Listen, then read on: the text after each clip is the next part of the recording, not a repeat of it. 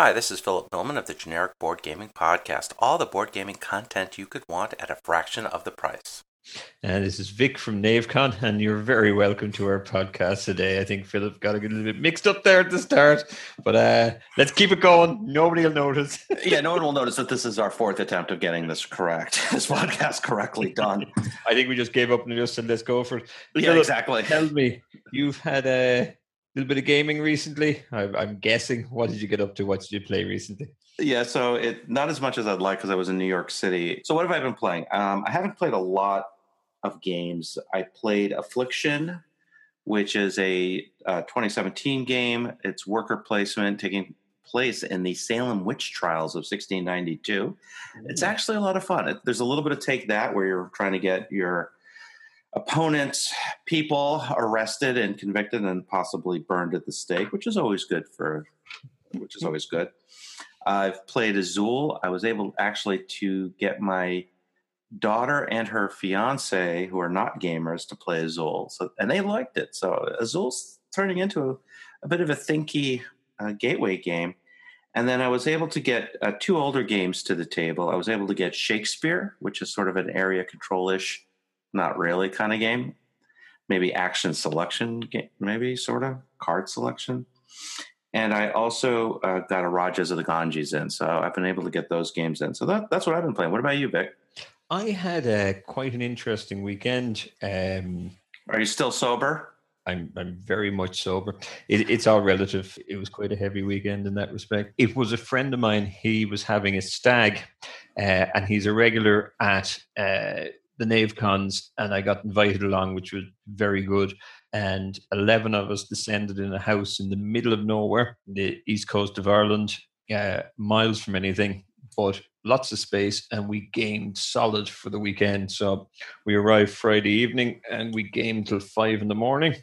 Uh, there may or may not have been alcohol in the mix. And then we got up, had breakfast, gamed until five on Sunday morning, and... Uh, we got to play some great stuff. So I got to play Rising Sun, uh, which is a lot of fun. I hadn't got to play it yet.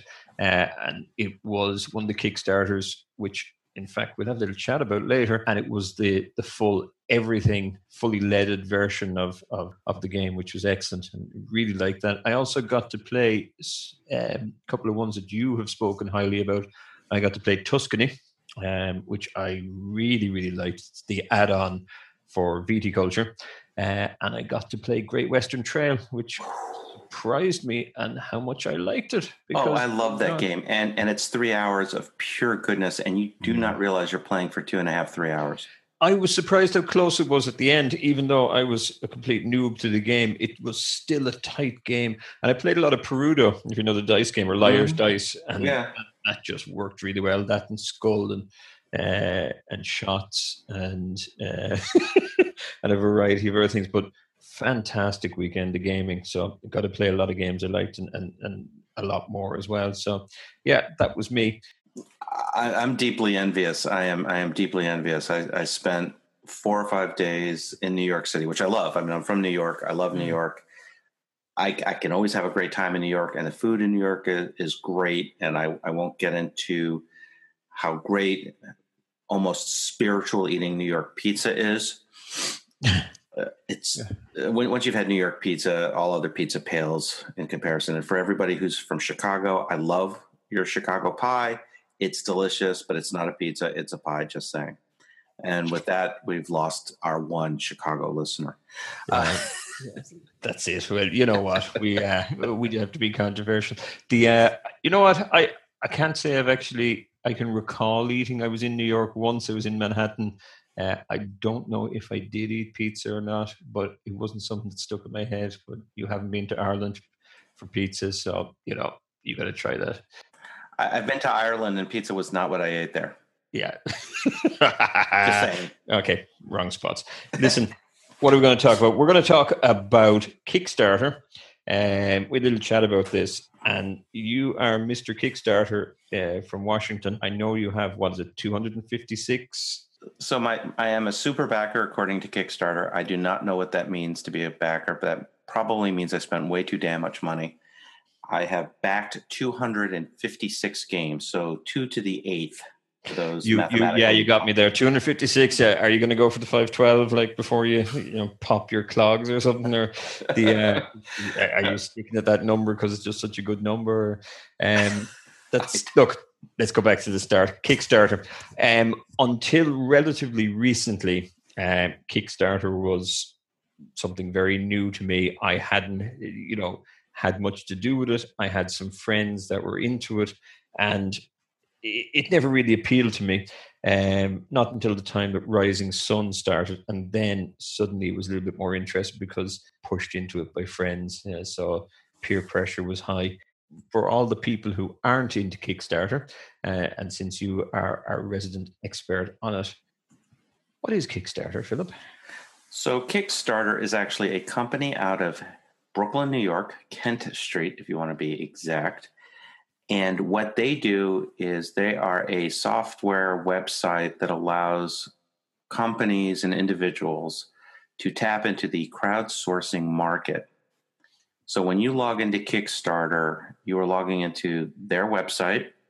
When you back a project, whether it be board games or music or film or anything else, you are essentially saying, should this project get enough backing, enough pledges over whatever the minimum is, that that money will be taken out of your credit card or bank account. And after a I believe it's a six percent or five percent haircut from Kickstarter, that money will be released to the creator of the project for them to produce whatever it is. The biggest group that Kickstarter has is the board gaming industry. They they get collect the most money.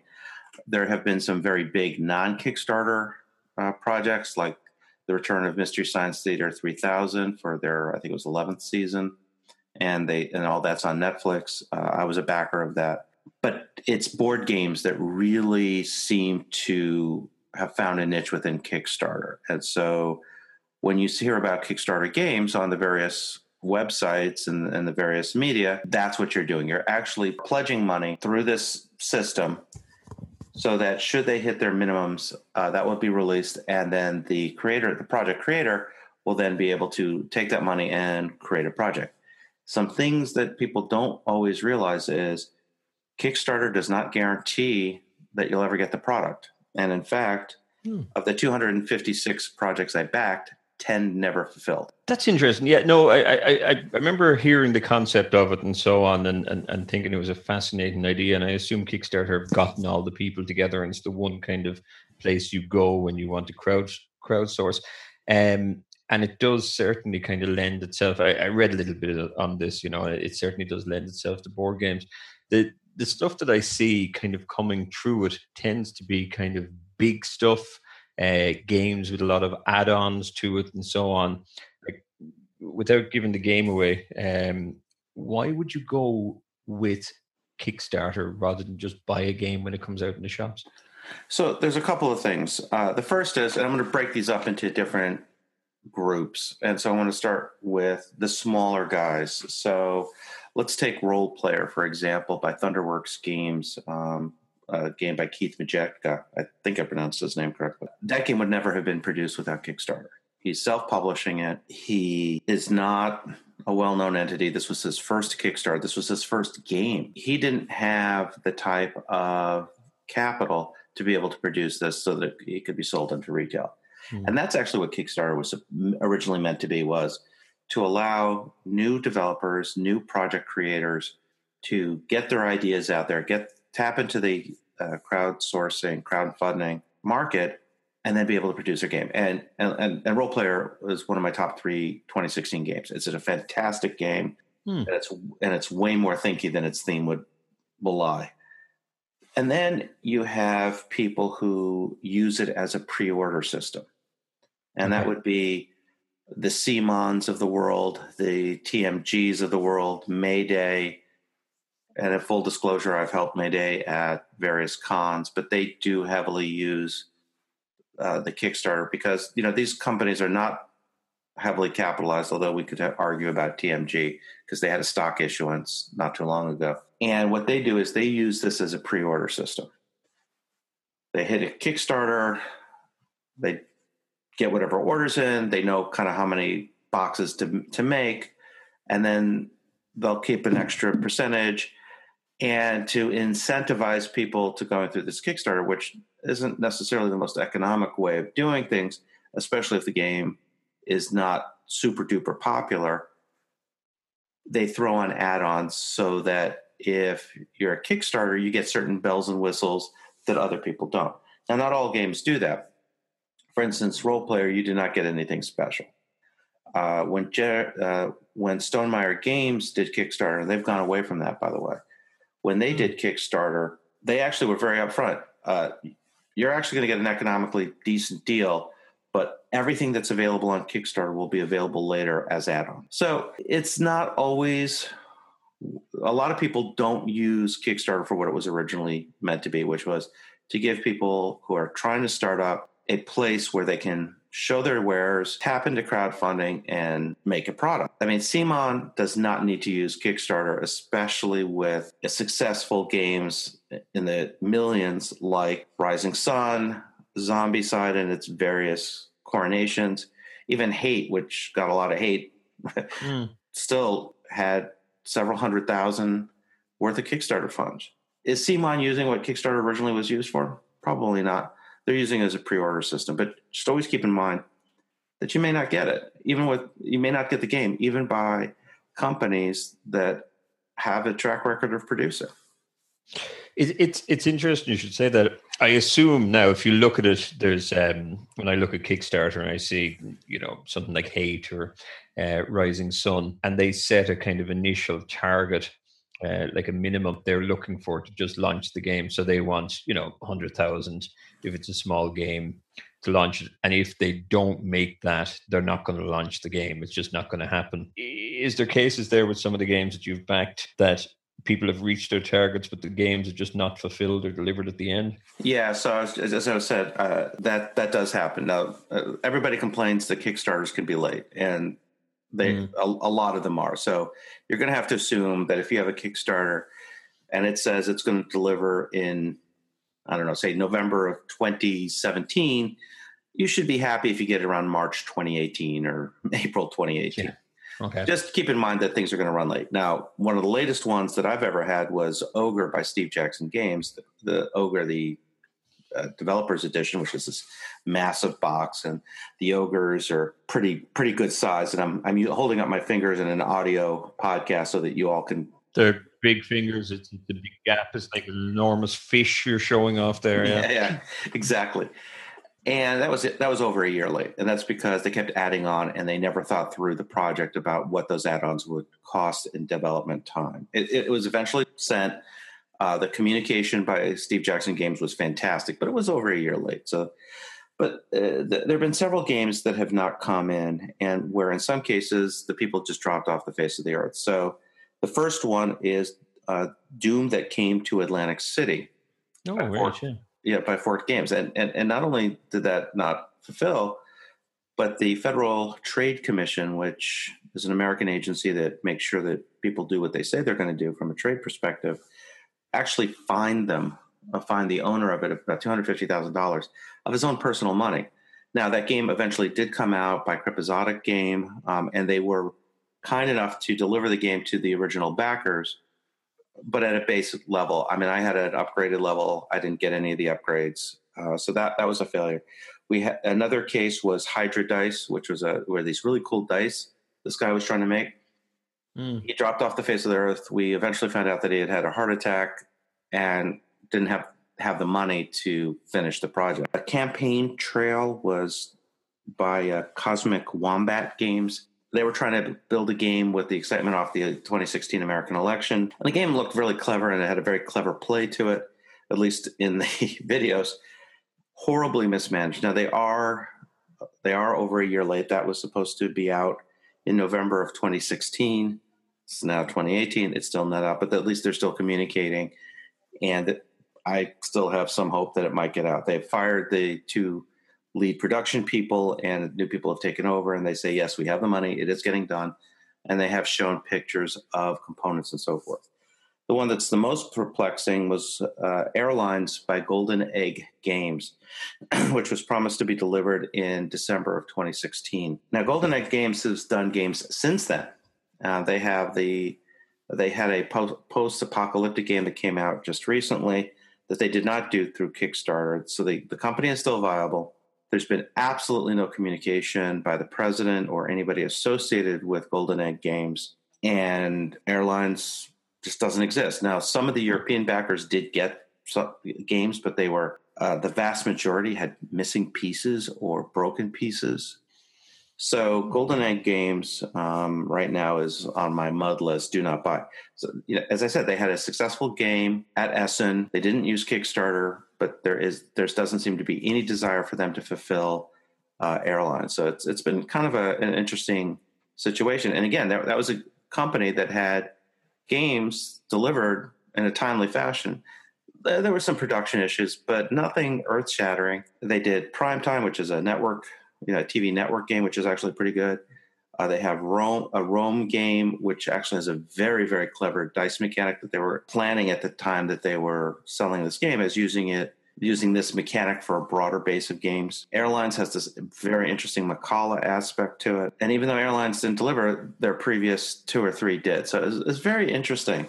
Um, now, again, one of the other things to keep in mind with Kickstarter is that when you do a game, it's it can be largely untested, and you can get some pretty bad dogs.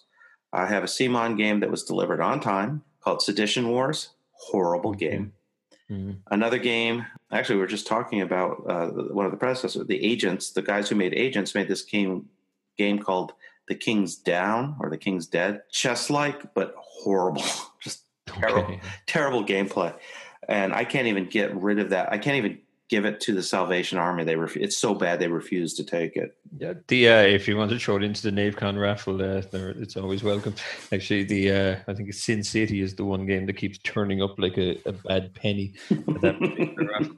It, it, it's interesting you should say there about games that um, I assume there are certain people, if Martin Wallace says he's going to release a game, then everybody queues up with their money in their hands. But uh, if it's an unknown, I do have a cousin whose partner he's um, was kickstarting a game. It just never got off the blocks. It was an interesting game. But um, I assume kind of halfway through the, the process, you're getting some idea if the game is going to be good or not. It's, it's, it's, you know, you look at the likes of Rising Sun, and I assume you're going on the basis that, yeah, I liked um, Blood Rage, so therefore they do decent games. It's the same designer. Uh, how bad can it be? But one thing that, that, that I kind of, there's such a long lead time in it. Is that not a deterrent for you? You obviously get a buzz from buying games in advance. And if it's a year, it's a hell of a long time. Yeah. So, so there's a couple of thoughts about that. Yeah, it's a long time. Uh, sometimes it's it, very often it's about a year from when the funding mm. closes to when you get the game. But then again, you're still getting the game before everybody else. Okay. In most cases, there are there have been some situations where companies have screwed up, and it was sent to the retailers before it was sent to the backers. Okay, uh, C M O N was one of them. Actually, some mm. of their earlier Zombie Side games hit the retailers before it hit the backers, because the retail games were just the base game and there wasn't anything else. So for shipping purposes, that was the simplest to set out. And so the shipping company just said, I'm going to send out the simplest ones first and save the more complicated packages. And this is one of the downsides for all these add-ons is the more add-ons that you can buy into and so forth creates a more complicated shipping situation. Mm. And therefore the simple packages got out first, and the more complicated ones got, came out last. That has since been rectified by C M O N. They learned their lessons, they took their licks, and they haven't done that. I absolutely don't worry about the time. And in fact, I always add on, I'm still getting the game before everybody else. Now, in a case like Gentis, which just had its Kickstarter through T M G Games, I happen to have gotten the, the Essen Spielworks game. So I'm going to mm. have the base game. I'm not going to have all the special wood tokens or the cool metal uh, monies. I have poker chips for that. I don't really care about it as much. So that doesn't bother me. And, and a lot of people like having the game before everybody else. The other piece of this, why people are willing to do this, is oh, well, if I order the Kickstarter, I'm going to get all these Kickstarter exclusives. And so there's this sort of fear of missing out, FOMO, as they as the kids mm. say, saying today. That's fine, too. And, and that's why people don't feel as badly about it. And, and and some people really love the miniatures, and dudes on a map make you happy. I'm becoming less and less of a dudes on the map kind of guy. Okay. I'm more now of, is it thoughtful? Mm. Is the gameplay interesting? Is is it is there enough theme without the miniatures, but within the gameplay and the other components doesn't make sense for me? So, you know, I'm happy with little wooden cubes of different colors. Well, I mean, if you look at the coin games, there's a friend of mine who just like looks at us in horror when we take out a coin game where, you know, and, you know, one coin game looks like another with a different map, but they're completely different experiences, but they are tan cubes being pushed around, you know, a map, but that doesn't bother me. The uh, and you've you've spoken about um, what's our game, Quantum? Yes. Where if you look at it long enough, the dice start to look like spaceships. The um, the, the, like, what games are you backing at the moment, Philip? Oh, what games am I backing up at the moment? Uh, that's a good question. And of course, I, my computer just had a problem. Uh, so the games I'm backing at the moment, and, and and I will tell you, I'm a lot more selective these days about backing games. Um, I'm okay. I'm going to think long and hard before backing a game by a new publisher. And they have to have something there that makes me willing to take that risk. Now, granted, only four percent of all of the games that I've backed have failed. But when they fail, I'm out of the money and, I'm, and I have nothing to show for it. And again, Kickstarter doesn't guarantee that you'll get anything. Sorry, I stopped you there for one sec. The uh, just because I like, I always wanted to say that. But the, I blather. Yeah, yeah. There you go. No, the if, for example, you back a game and it doesn't deliver, that's that's it. Tough luck. You're out of pocket. Could be two hundred dollars or whatever, or you know, hundred euros, the equivalent. That's it. Just tough luck. Yeah, pretty much. There are things that you can do. You can complain to the F T C. You can try to get some money back, but there's no guarantee. I will say there was one game, and I don't consider it, technically it's not really part of this two fifty-six. There was this one game by Eighth Summit, which is a game company. I happen to like their stuff. Uh, they do a lot of storytelling games. Richard Lanius is one of their major developers. They had a solo game, uh, Superhero Solitaire, for whatever reason, never got published. Okay. Don't know what happened. Uh, I don't know the story behind it, but they were actually very upfront and honest and say, look, if you want your money back, we'll give you your money back, but we're going to still try to do it anyway. And so I just said it and, you know, go ahead, try to do it. I mean, it wasn't that much money. I, we're talking about twenty-five, thirty bucks American. And then a couple of months later, I said, you know what, this game's just not going to happen. We're just going to refund everybody. And they did. They refunded everybody. But that's a rarity. That's mm. really unusual. And, of course, if Eighth Summit were to come out with another game that seemed interesting to me, I wouldn't have a hesitation to back the game because of the company. Okay. You know, like unlike Golden, you know, Golden Egg Games, which I'll never use, never back again. They know their their name is mud.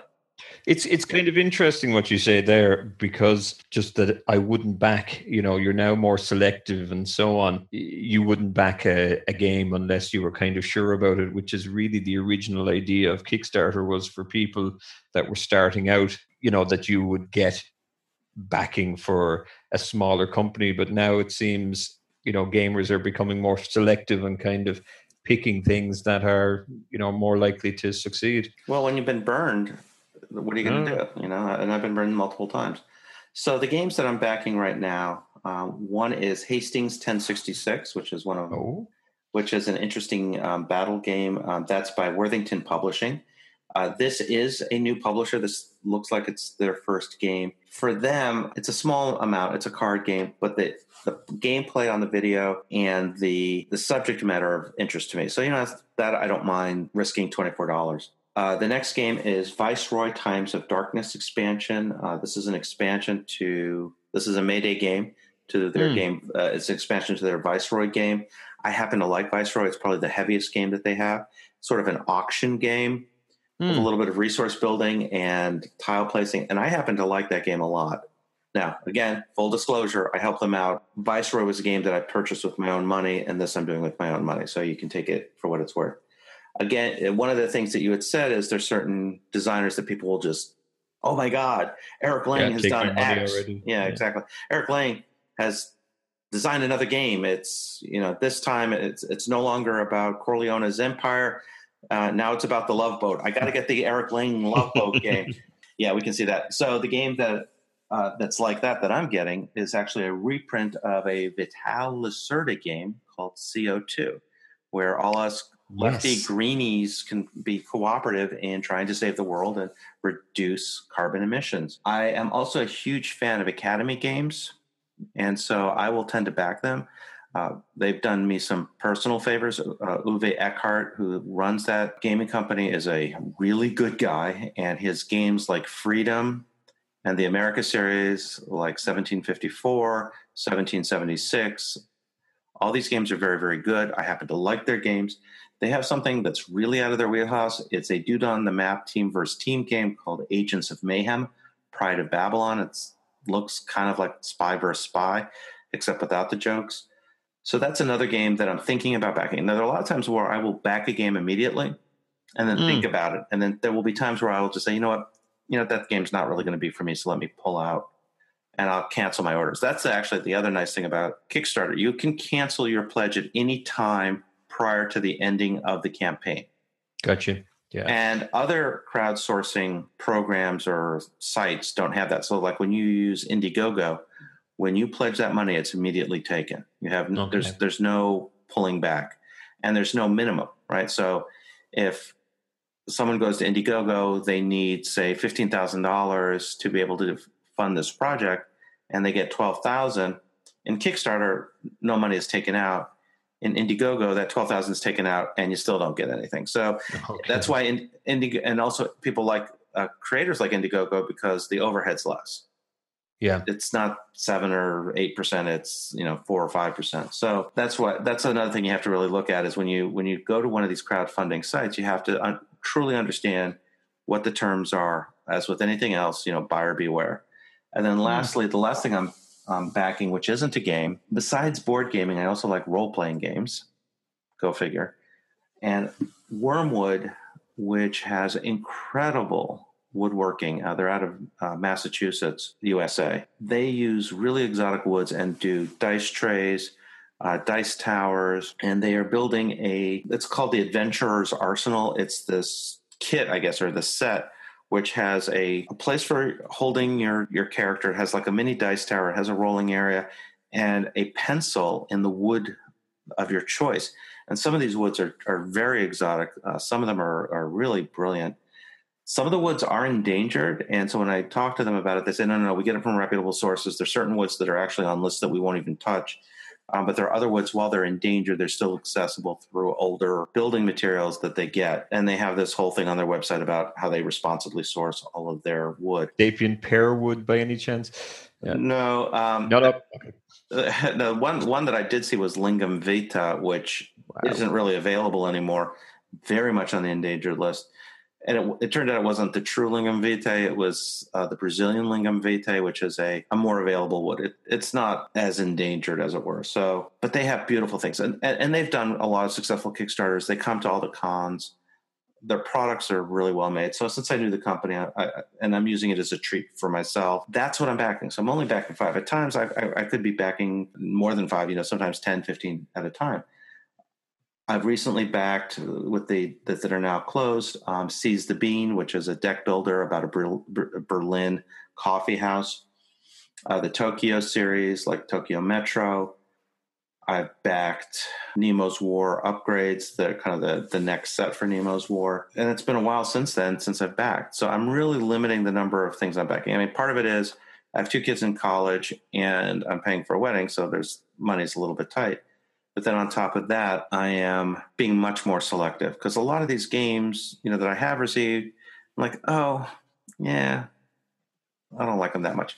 I will say one other thing is if a game doesn't have a, a play video on its website, avoid.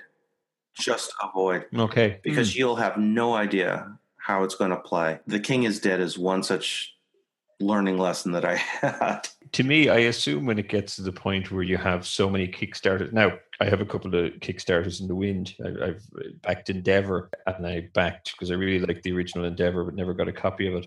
And I backed uh, the new Zia one, which is a tiny little add-on. But I assume when you get to a certain kind of point with so many Kickstarters that it's like planting crops that are all kind of coming down the line. And, you know, at any given time, there'll be a certain amount out for delivery. You're not, it's not like you're starting a pro, you know, you're starting a Kickstarter, waiting a year, then doing another one. That's correct. It's that you have a number of them on the go.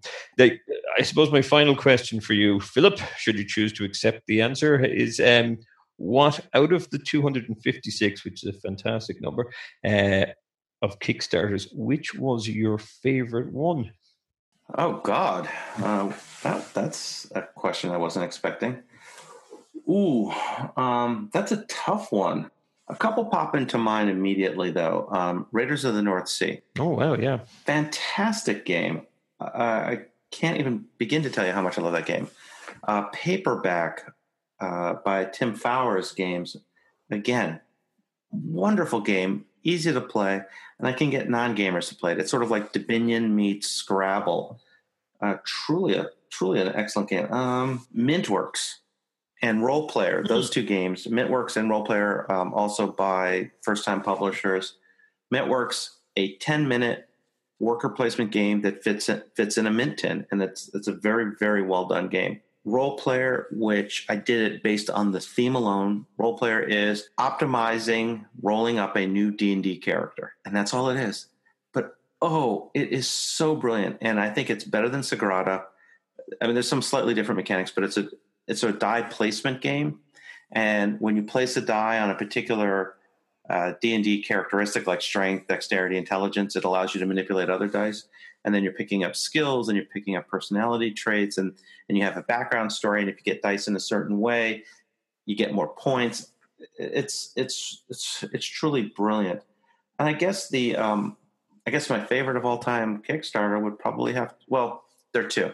My favorite two are Scythe of Stonemaier Games and Baseball Highlights twenty forty-five. And if you listen to a previous uh, podcast of ours, you know that Baseball Highlights twenty forty-five is my favorite all-time game. Okay, some interesting stuff there. I suppose we, we had better wrap up because people have probably got to work at this stage. I guess my last question to you is top three tips for people starting out in Kickstarter. I know you said about uh, watching a video beforehand and so on. But if I was a complete noob, I liked the idea of Kickstarter and I had a bundle of cash in my hand. How would I start my career in Kickstarting and how would I be one of the cool kids? Okay, so first and foremost, know what you're getting into. There's always a chance you won't get the game. Mm-hmm. My experience has been after two hundred fifty-six games, that a little bit less than four percent of the things that have Kickstarted, which include games, films, and some other things, never got delivered. The second, if especially in board gaming, if you if the company does not have a track record, do some research. Find out who they are. What have they done previously? Uh, this is simple credit risk management from my finance days. And third of all, in a board game, it's absolutely essential that they have how to play videos. A lot of these guys now will sponsor one of the video loggers or video reviewers to review their game. Most video bloggers are very good saying that this is a paid sponsorship or a paid review, like Man versus. Meeple, like Heavy Cardboard, uh, the Dice Tower Crew a little less so. But make sure that they have a play video so that you can see how it plays and is that a type of game that you'll enjoy? Hmm. And if it's if the game doesn't immediately pick, come at you in the play video, you may want to rethink it. Oh, Rado is another one who who does sponsored gameplays, but he doesn't ever really tell you okay. whether it's sponsored or not. So those are the those are the things that I would really tell a new person is know what you're getting into. If it's not an established company, look into it deeper to find out who they are. And then third, look at the game video. If they don't have a game video, don't do it. Okay. Listen, I think we leave it there. Philip, thanks very much for that. That's some very sagely advice there. You know what you're talking about. Uh, this has been Vic from NaveCon. And, and this is Phillip Millman from the Board Game Group and a bunch of other places. Yeah. And exactly. Um, I'm on the run a lot. But if you have any comments or anything you'd like to throw at us, uh, please feel free to leave comments at the end of whatever podcasting service that you use. We read them and we do take them into account. And also you can tweet at me at the Board Gaming Rabbi. I'm sorry, the Board Game Rabbi at sign Board Game Rabbi on Twitter. So I hope you have a wonderful day and take care, and we'll be talking to you shortly.